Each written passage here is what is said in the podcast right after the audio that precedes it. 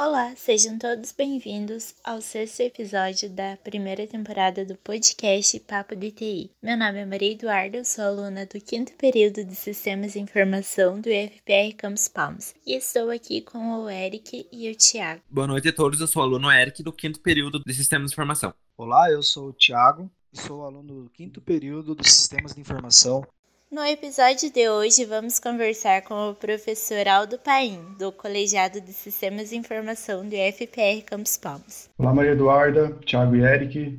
Primeiramente, obrigado pelo convite. É uma grande honra estar aqui conversando no Papo de TI. Eu sou professor do curso de Sistemas de Informação do Instituto Federal do Paraná, Campus Palmas, e doutorando em Informática na PUC Paraná. Hoje vamos conversar sobre a tecnologia e o impacto na vida das pessoas. Professor, podemos afirmar que vivemos em um mundo de transformações e inovações. Em meados dos anos 2000 ocorreu a transição da era da internet, que, nos, que foi a grande transformação do mundo. Na sua percepção, o que essas gerações que nos antecederam trouxeram até nós? Tiago, sem dúvida nenhuma, todas as descobertas e inovações tecnológicas geradas desde o início da história da humanidade refletem e influenciam o mundo atual em que vivemos.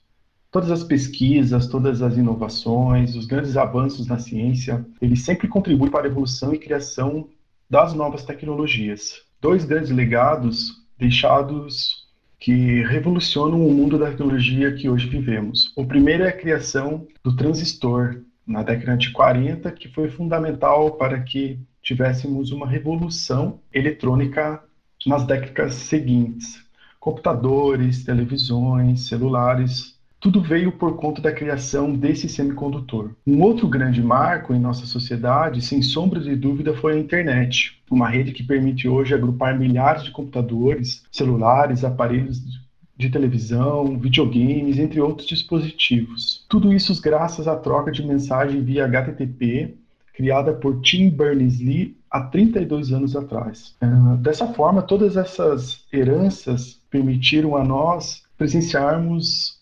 mudanças, transformações sociais e avanços tecnológicos de maneira muito rápida. Agora, a nova e decisiva variável na equação da história humana é a velocidade de como essas tecnologias avançam. Um livro, Caminho Crítico, de Buckminster Fuller, descreve a curva de crescimento do conhecimento da humanidade a partir do primeiro ano depois de Cristo. Para o conhecimento dobrar pela primeira vez, foram necessários 1500 anos. A segunda vez, o conhecimento dobrou de em 1750, levando, portanto, 250 anos para isso. Seis vezes menos tempo do que a primeira vez. O ritmo foi acelerando de forma que em 1900 o conhecimento humano dobra aproximadamente a cada 100 anos e no final da Segunda Guerra Mundial passou a dobrar a cada 25 anos. Hoje, estima-se que o conhecimento humano dobra a cada dia. Chegamos a essa evolução devido à herança de conhecimento deixadas pelas gerações anteriores.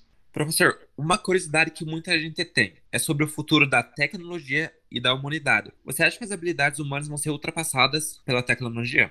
Bem, por muito tempo temia-se o avanço tecnológico e não tínhamos a noção de onde poderíamos chegar. Falava-se em substituir o homem pela máquina, mas o que podemos perceber hoje é que houve uma integração entre eles. A tecnologia avança de maneira exponencial, mas o maior patrimônio das empresas é o seu capital intelectual, de seus colaboradores. Sendo assim, o ser humano, principalmente dotado desse conhecimento, será sempre necessário na concepção de produtos, seja de serviços, e na interface com a máquina. Uh, sendo assim, eu acredito que as máquinas não irão substituir totalmente as pessoas. Embora elas passem a cumprir algumas funções, novos postos são criados automaticamente, gerando mais demanda de trabalho. O fato é que a inserção de máquinas automatizadas com inteligência artificial não é uma batalha por empregos entre homens e robôs, como o assunto foi tratado muitas vezes. As máquinas têm o objetivo de suprir as tarefas maçantes e desgastantes que nós fazemos. Atualmente, falando mais especificamente da inteligência artificial,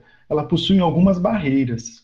Dentre elas, o poder da observação para gerar nova descoberta. Por exemplo, Isaac Newton, por meio de sua observação na queda de uma maçã, levou a desenvolver a lei da gravitação universal. Ele gerou um insight com essa observação. Além da observação, também destaca a barreira da competência emocional, perceber, sentir, noção de ética, a empatia, a incapacidade de estender o nosso ser, abarcar o outro.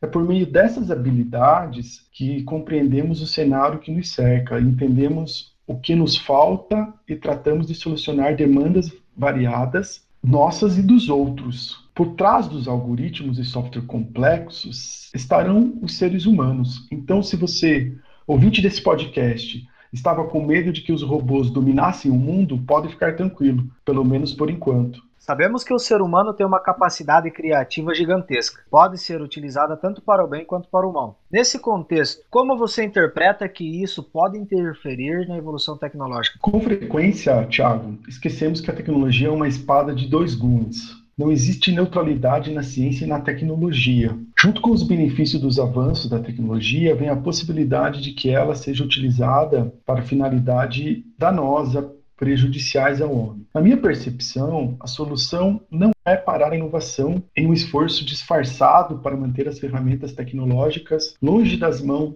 dos criminosos, por exemplo. Pelo contrário, precisamos é, implementar as tecnologias de segurança mais criativas e continuar a desenvolver outras novas. No final das contas, como sempre, é uma questão de valores. A tecnologia em si tem poder para fazer o bem ou o mal, dependendo de quem a controla. Professor, se hoje tudo que nossa espécie já desenvolveu evoluiu tecnologicamente simplesmente sumisse, qual que é o cenário que o senhor imagina que a gente se encontraria? Jovens entediados, com certeza, Eric. Eu imagino aquele cenário de filme de ficção científica onde a civilização tecnológica da Terra colapsou. É um cenário bastante distópico. Penso que iríamos voltar à Idade da Pedra, onde nós seríamos é, humanos é, gerando ferramentas com as pedras. Não vejo outra, outra cena. Professor, quais os pontos negativos e positivos da tecnologia para o ser humano? A tecnologia, Thiago, é uma ferramenta que permite facilitar e agilizar tarefas antes onerosas, como, por exemplo, é, permitiu o avanço na medicina, educação e segurança também são diretamente beneficiadas pela tecnologia. Por outro lado, uh, ao meu ver, a socialização é uma prática que vem mudando. Em vez de nos relacionarmos diretamente com quem está disponível ao redor em cada momento, buscamos nas redes sociais o contato com pessoas específicas. Esse comportamento, que passa por mudanças muito mais severa e acelerada do que nunca, ao meu ver, é, merece uma atenção especial. Professor, a gente sabe que hoje em dia a tecnologia é muito presente na vida das crianças. Qual que você acha que vai ser o impacto disso para o futuro delas e das próximas gerações. A tecnologia é uma ferramenta positiva que traz inúmeras vantagens ao desenvolvimento das crianças, desde que usada de forma correta e com o direcionamento certo. Utilizar o uso da tecnologia pelas crianças ajuda a desenvolver, por exemplo, raciocínio lógico e pode ser um excelente aliado dos estudos escolares. O avanço da tecnologia para as próximas gerações é algo irreversível. A próxima geração irá ver o mundo e ter oportunidades diferentes que a nossa geração. Por exemplo, na minha adolescência eu frequentava locadora de vídeo,